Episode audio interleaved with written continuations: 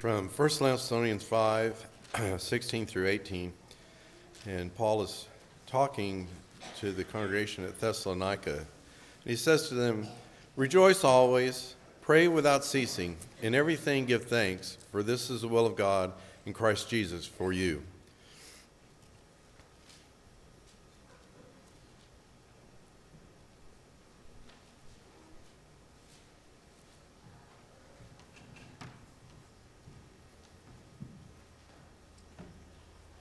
Good morning. I invite you to be taking out your New Testaments, be turning to 1 Thessalonians chapter 5. We will be taking our study from there this morning. We hope that you have brought your Bibles and we prepare to study from the Word of God this morning. We're certainly grateful for the privilege to be able to worship God as we have this morning. We're thankful for the presence of many of you that are here. We have those who are visiting with us. We're especially grateful that you are here, that you've chosen to come here. You made a choice. we we recognize that. We appreciate very much that you have uh, shown interest in spiritual things and wanting to worship God and assemble with people who have faith in Christ Jesus.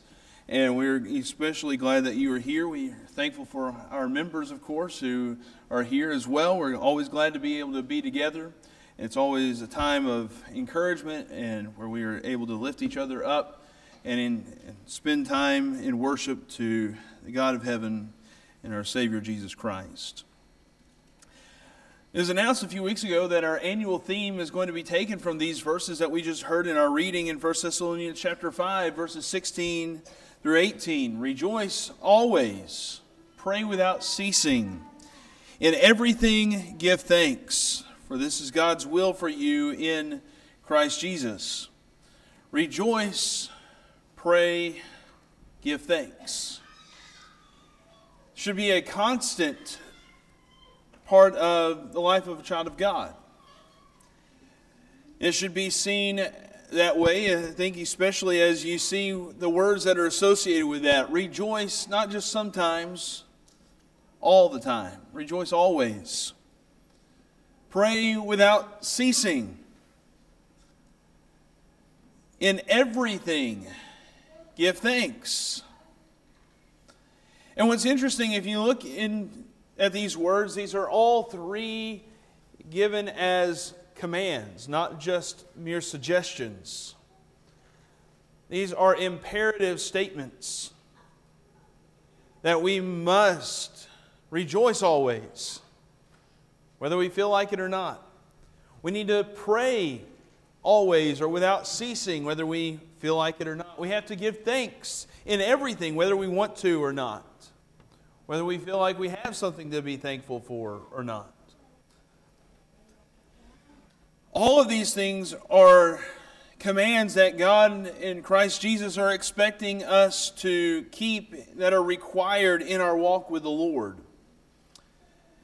And this is obviously found at the conclusion of Paul's first letter to the Thessalonians, in which he has offered several encouraging remarks to the church and the brethren there trying to help them focus their work and those who need some attention. If you go back just a few verses earlier in verse 11, he says, Therefore, encourage one another and build up one another, just as you are also are doing. But we request of you, brethren, that you appreciate those who diligently labor among you and have charge over you in the Lord and give you instruction, and that you esteem them very highly in love because of their work. Live in peace with one another. We urge you, brethren, admonish the unruly, encourage the faint hearted, help the weak, be patient with everyone. See that no one repays another with evil for evil, but always seek after that which is good for one another and for all people. And what Paul is really trying to think do as he is closing out this letter, he's trying to just issue some good statements, some good wisdom of how you can build your relationships and help each other in our service and our work for the Lord. And then he follows those eh, statements of encouragement and that and giving us a sense of purpose with here are three things that you need to do for yourself. That if you want to have the kind of life that you're supposed to have, if you want to have the proper perspective on life, you need to adopt these three things in your life. You need to rejoice, you need to pray, and you need to give thanks.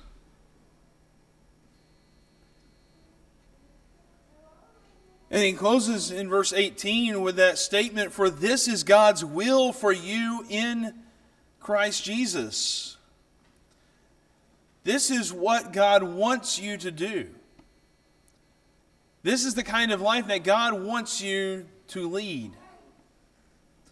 I think many times, if you think when you see that statement, God's will, we, we usually associate that with usually moral kind of living. If you go back to 1 Thessalonians chapter 4, I think we can illustrate this pretty, pretty clearly. In 1 Thessalonians, the fourth chapter, and in verse 3, where Paul is beginning to issue some very strong uh, warnings against behavior uh, of sexual immorality and those kinds of things associated with that. He says in 1 Thessalonians 4 and verse 3 For this is the will of God, your sanctification, that is, that you abstain from sexual immorality. I think many times we, as Christians, we can kind of fall into this trap or this line of thinking where we say, okay, here's what I'm not doing. I'm not doing, I'm not participating in sin. I'm not living a life of sexual immorality. I'm not cursing. I'm not, uh, you know, cheating others. I'm not stealing. I'm not doing this. I'm not doing that.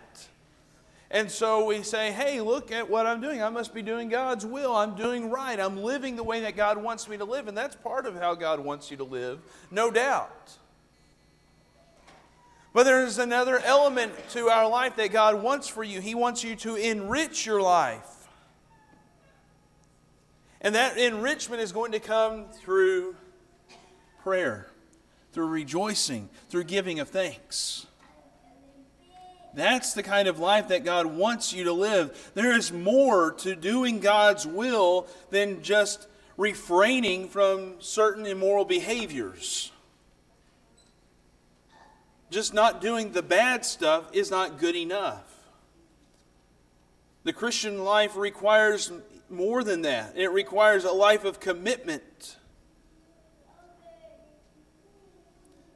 And so we want to explore these three areas and facets this morning and throughout this year, periodically, where we're going to be looking at these things and trying to understand how we can adopt these things for our life to enrich and to better and improve our walk with the Lord.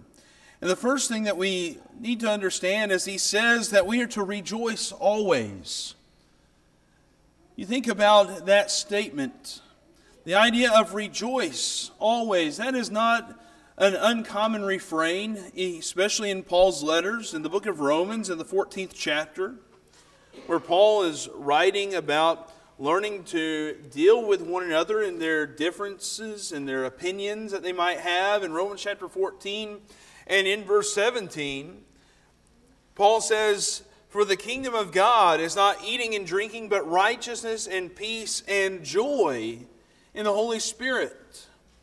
In chapter 15 in, in Romans, in Romans chapter 15 and in verse 13, now may the God of hope fill you with all joy and peace in believing and so you can detect very quickly that the idea of rejoicing or having joy in our life is something that God expects of a Christian.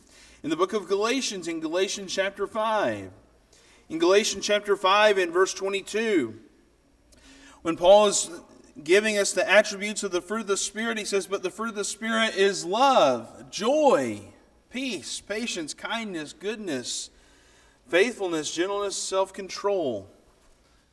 He includes their joy. The word rejoice, it means to be in a state of happiness and well being.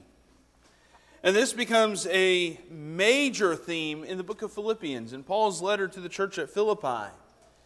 In Philippians chapter 1 and verse 18, in the opening chapter, when Paul is talking about his imprisonment and how he is there suffering because he has been preaching the gospel, and yet others are able to go about freely preaching the gospel, and it ends up causing more harm for Paul because of that. And notice what Paul's attitude is in all that. He says in Philippians 1, verse 18, What then? Only that in every way, whether in pretense or in truth, Christ is proclaimed. And in this I rejoice, yes, and I will rejoice. Paul says, I'm going to continue rejoicing just by the simple fact that Christ is proclaimed.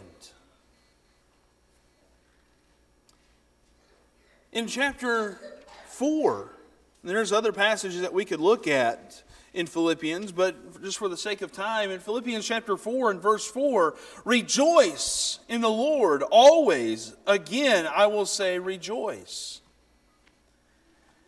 And what ends up being, I think, somewhat of a, a misguided way of thinking about rejoicing, as Paul is talking about it, and he is certainly going through a lot of things there in Philippians and what he is dealing with, all the different circumstances that he is uh, being dealt. When you think about ideas and modern notions of rejoicing and having joy, being happy, those are scriptural ideas. Those are the things that God wants for you in your life. But I think what we oftentimes do, especially in modern times, we begin thinking about what makes us happy, don't we? And that begins to be a driving force in our life. But you think about Paul. He's in chains, he is imprisoned, and he's saying that even whenever people may be trying to do me harm, I'm going to still rejoice. He's not in it for himself there. He's able to set aside those things and he's still able to find a way to rejoice. I think the New Testament really challenges the idea that my happiness is depending upon what I want or what makes me feel good. I think we have a much more robust view of joy and happiness, and our joy and our happiness is not dependent upon the good circumstances or positive events in our life. Our joy and our happiness is not even primarily about ourselves. Paul said in Philippians 4 verse 4 to rejoice in the Lord, right? That my identity, my rejoicing, it needs to be because of my service to the Lord. That's where I find my true joy and true happiness. And any other search for true joy or happiness that does not involve God, it's going to be fleeting. It's going to be vanity, like the book of Ecclesiastes warns us about. Our joy and our happiness, it needs to be rooted in the Lord Himself, no matter what circumstance we might find ourselves in. We might find ourselves in the precarious position of Job, for instance. Job, who lost family, lost friends, lost health. And would we still be able to find some satisfaction in what God had at least once given us? Could we find it in ourselves to be thankful, for instance, for what God once gave us? Or is our joy based on Him continuing to bless us? Think about that. If you lost everything today, would you still be able to have a degree of joy or thankfulness for what God had given you yesterday? Or is your joy only conditioned and is your thankfulness only conditioned upon you receiving something from God good today? Have you ever thought about that? That challenges us, doesn't it? If we lost it all, would we still be able to rejoice? Would we still be able to give thanks? Would we still be wanting to pray to God? And if we never received another good thing from God from this moment on, would we still be able to find reasons to rejoice? I think it becomes very clear that as we think about these things, That rejoicing is something that we are able to do because of what God has granted us, for sure, especially in saving us from our sins. And we would have every reason to rejoice from here on out, even if I lost it all. Knowing that I am God's child, knowing that He sent His Son to die for me, even in the face of adversity that I might be facing. Knowing that He loves me, knowing that He cares for me enough to give His Son. That should change that should change me to where I'm always in a life in a position to give rejoicing to Him.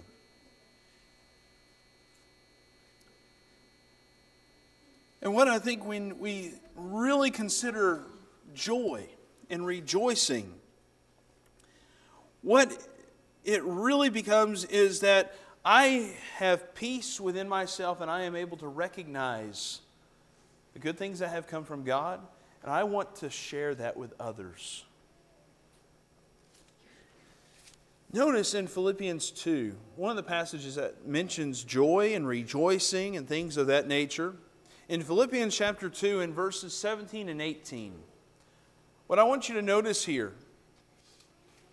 says, But even if I am being poured out as a drink offering upon the sacrifice and service of your faith, I rejoice and share my joy with you all. Notice what Paul says here. As he is talking about, even if it's time for me to lay my life down as a sacrifice because of your service and your faith, I rejoice. How many of us could say that?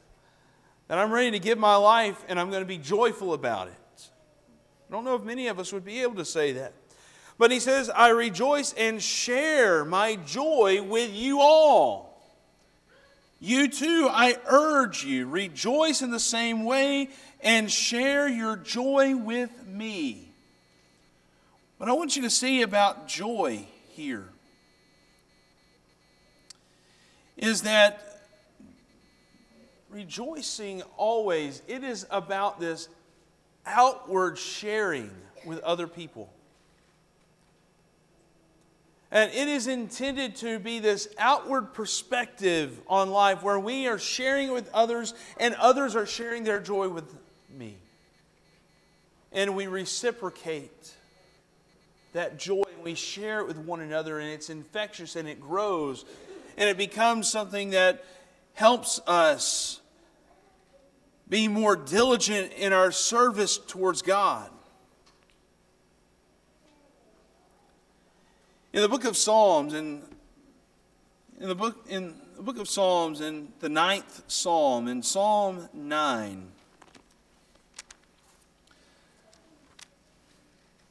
in Psalm 9 and in verse 14, David writes here, he says, That I may tell of all your praises, that in the gates of the daughter of Zion I may rejoice in your salvation. Notice what David is wanting to do because of this sense of salvation that he has from God and that sense of joy. He says, I want to tell all about you. I want to tell everyone about you. If we live the kind of life that Paul is trying to get us to see that we need to be rejoicing, then we are going to be telling people about the Lord. I think evangelism doesn't have to be that hard. We sometimes make it a lot harder and a lot scarier than it has to be. It begins with you having a life of joy. It begins with you wanting to tell people about what God has done for me. I want you to experience what the Lord has done for me. I want you to come to know that. Where we begin to not be focused on ourselves, no matter what modern pop psychology would tell us uh, that you need to live a life that makes you happy. Well, let's think about my life and my identity as a child of God, and that should be sufficient to give me joy, and then I want others to share that joy. Let's think about that. Let's think about bringing other people into that joy and not just selfishly seeking what I want. Later on in the book of Psalms, in Psalm 97, in Psalm 97, and begin reading in verse 1 The Lord reigns, let the earth rejoice.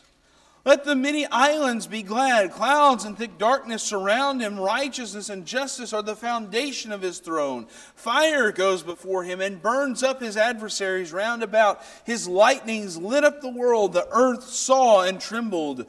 The mountains melted like wax at the presence of the Lord, at the presence of the Lord of the whole earth. The heavens declare his righteousness, and all the peoples have seen his glory. Let all those be ashamed who serve graven images, who boast themselves of idols. Worship him, all you gods. Zion heard this and was glad, and the daughters of Judah have rejoiced because of your judgments, O Lord. What I love about this psalm, it's really beginning with this invitation that in recognition of God, that God reigns, and so let us rejoice. And this, this magnificent, glorious picture of Him reigning and sitting on a, a, a, throne where clouds and darkness surround him, righteousness and justice, they're the foundation of his kingdom. Rejoice. Invite others to come to know God. Because if you are discouraged and you're complaining, you think that's sending a signal of joy to others, especially the one that you're complaining to? And if they're not a Christian, do you think that's going to make them want to become a Christian?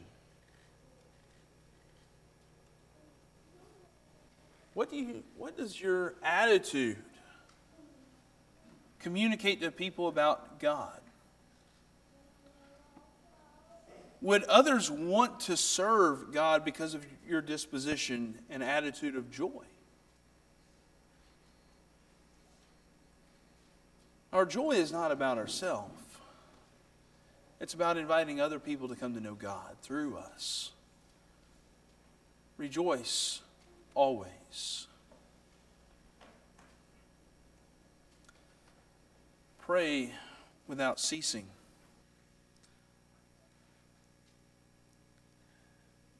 As Paul tells us, 1 Thessalonians 5 and verse 17, that we need to pray without ceasing. Such a short and succinct verse, three words long. That's almost as easy whenever my Bible class teacher would give me an option to uh, pick my own memory verse, and I wanted to remember John 11 35, Jesus wept. I love that one. This one was nearly as good. Pray without ceasing. All right, got that one memorized. I'm done. Pray without ceasing. Easy to memorize, but hard to live by, isn't it? And I think instead of this idea that there's always a prayer coming off of our lips, per se, I think it's the idea that we must always believe in the power of prayer. That no matter what circumstance we are in life, no matter what is happening to us, we need to always believe that we can turn to God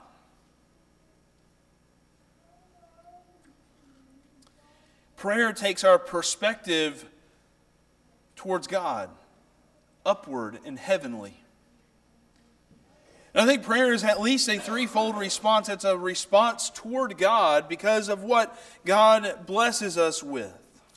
And it's a recognition of God has given this to me, and so I'm going to thank Him for that. It's a response to God about what we have done or what we need. Maybe I need some wisdom in how to deal with this, with some things that are going on in my life. I need to stop and I need to pray. Or maybe I've done something wrong that violates God's will and I've transgressed and I've sinned. I need to ask for forgiveness. Turn to God in prayer. Prayer is also a response to God about what we have received from other people, good or bad. I need to take time and pray in those moments. In Daniel chapter 9, I hope you'll turn there with me. In Daniel chapter 9, I love reading Daniel. Nehemiah is another one.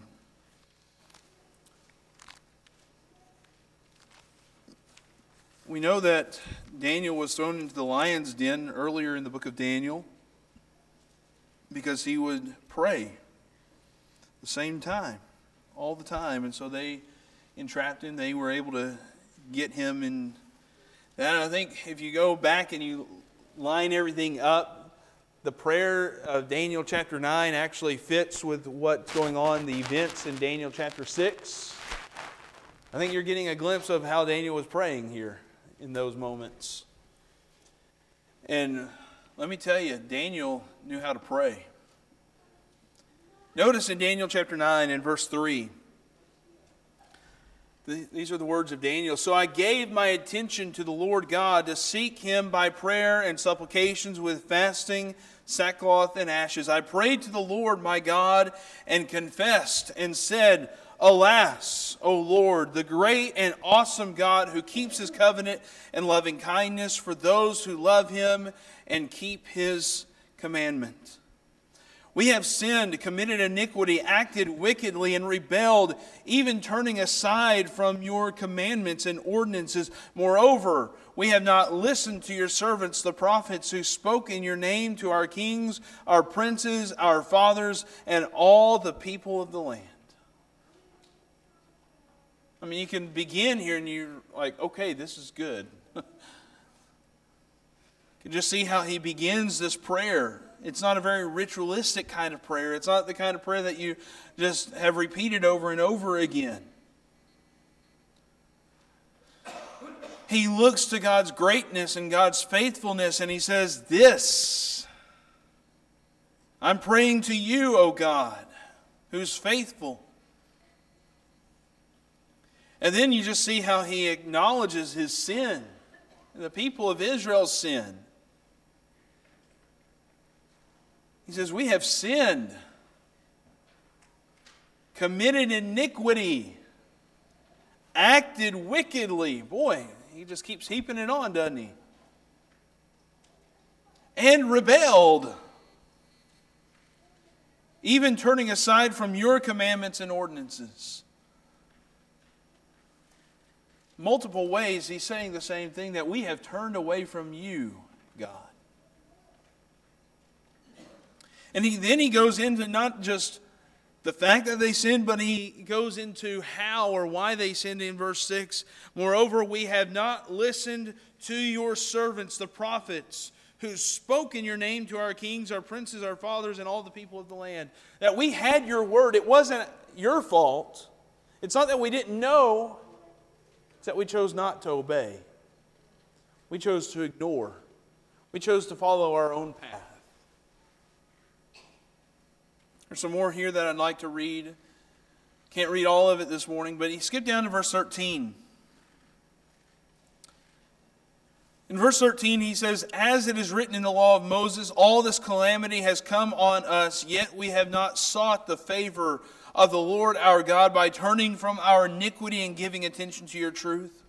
Therefore, the Lord has kept the calamity in store and brought it on us, for the Lord our God is righteous with respect to all his deeds which he has done, but we have not obeyed his voice. He's saying, I've, I've gone back to Deuteronomy. I've read what you said was going to happen, and that's exactly what's happened. We're receiving the curses upon our, for our disobedience.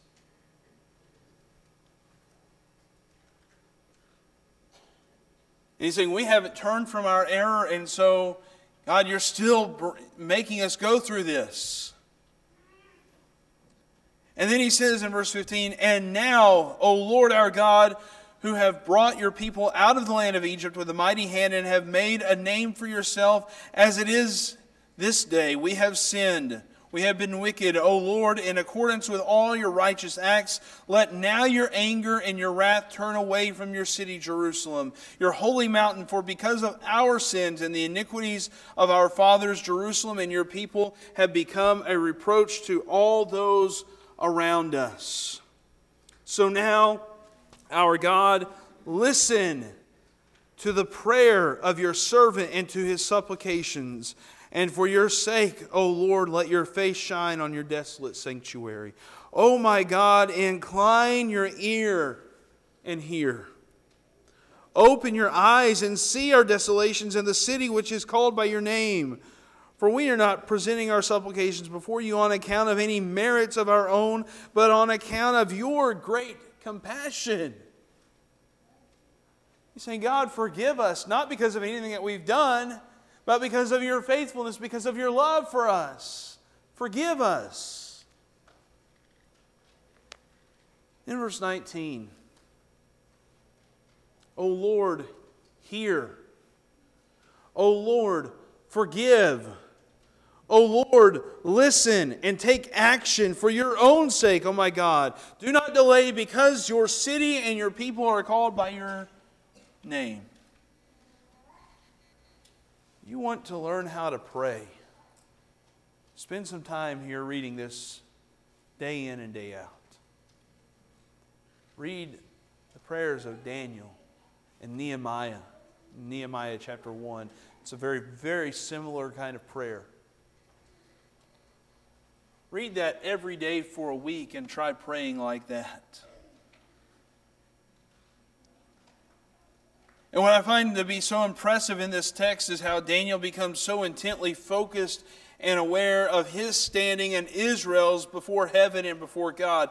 He's not giving he's not treating God as Santa Claus where he's presenting him with this long wish list of everything that he wants. It's much deeper than that, isn't it? And he becomes keenly aware of how God is perceiving Israel and Daniel even in this moment. I think if we can begin to pray like Daniel, then we're going to see ourselves in a whole new light. We're going to see ourselves in the way that God sees us. And if we pray without ceasing, we're going to adopt an upward perspective for life. We'll recognize that we don't have all the right answers or the right solutions, and we must depend on God to help and to act. Pray without ceasing. And then finally, in everything, give thanks. In everything, give thanks. Now it is time for us to focus inwardly. We've looked outwardly, we've looked upward, and now we need to focus inward. In our rejoicing, we've had the opportunity to invite others to see what God has done for us and how God can bless them. In our prayers, we should focus back towards heaven and we can then begin to adopt God's perspective on our life. In giving of thanks, we begin to take inventory of the blessings we have been given and we say, Thank you. And I think if you just look at the Bible and what it says about thanksgiving, is that the most natural way to express thanks to God is through worshiping Him.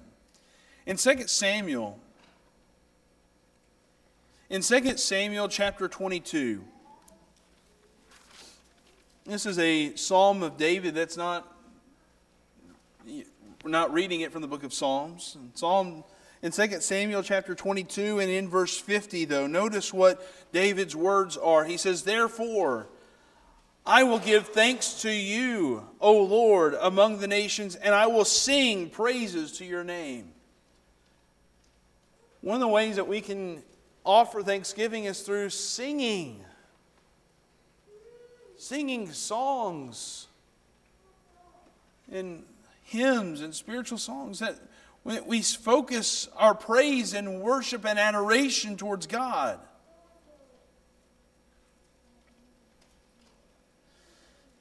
And we may think, well, it's easy to give thanks to God. My parents taught me good manners, I was taught to say yes, ma'am, or no, ma'am, or yes, sir, or no, sir, or address someone as Mr. So and so or Miss So and so. I was raised with good manners. I was taught to say thank you or no thank you. We think it's so natural. We think it's so easy, don't we? And I would submit to you that being thankful, genuinely being thankful, is not as natural as we might like to think it is. In the Gospel of Luke, in Luke chapter 17, in Luke chapter 17,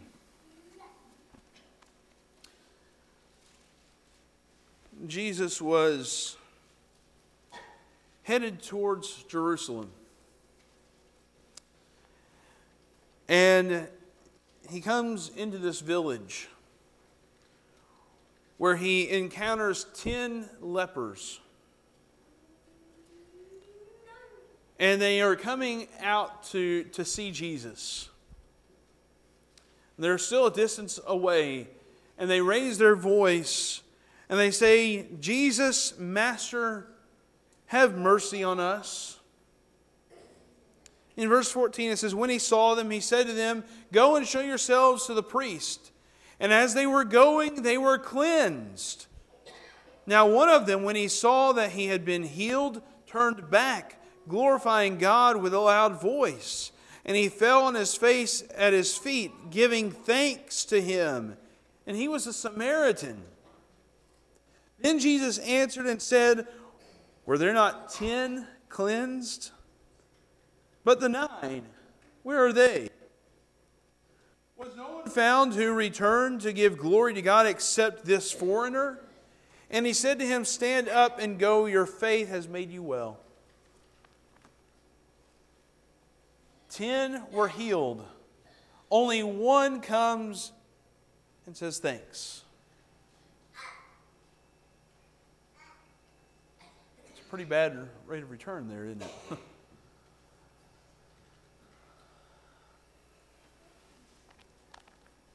Ninety percent don't say thanks. Only one came back. To me, that in, indicates that saying thank you, it requires determination, it requires thoughtfulness, it requires awareness, it requires intentionality. It doesn't happen by accident.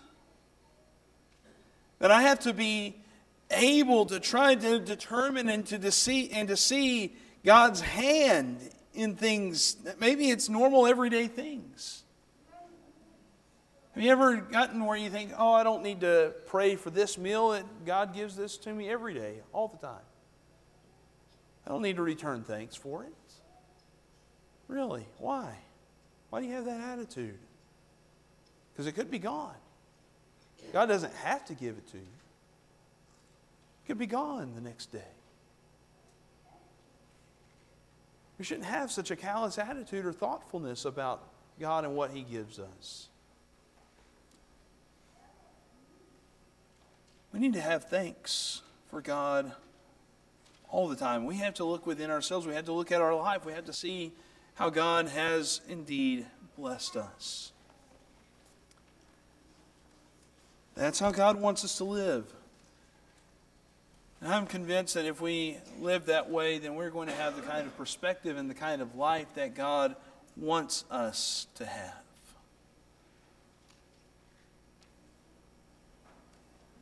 And this is the thing that we must do for ourselves to enrich and to better our life in our service to God. Learn to rejoice, not for yourself for the sake of others that they can come to know who God is. Pray so that you can depend on God for your life, for forgiveness when you need it. And give thanks. Seeing all the things that God has provided for you in your life, the many wonderful blessings that we have received, knowing that every good and perfect gift comes from Him.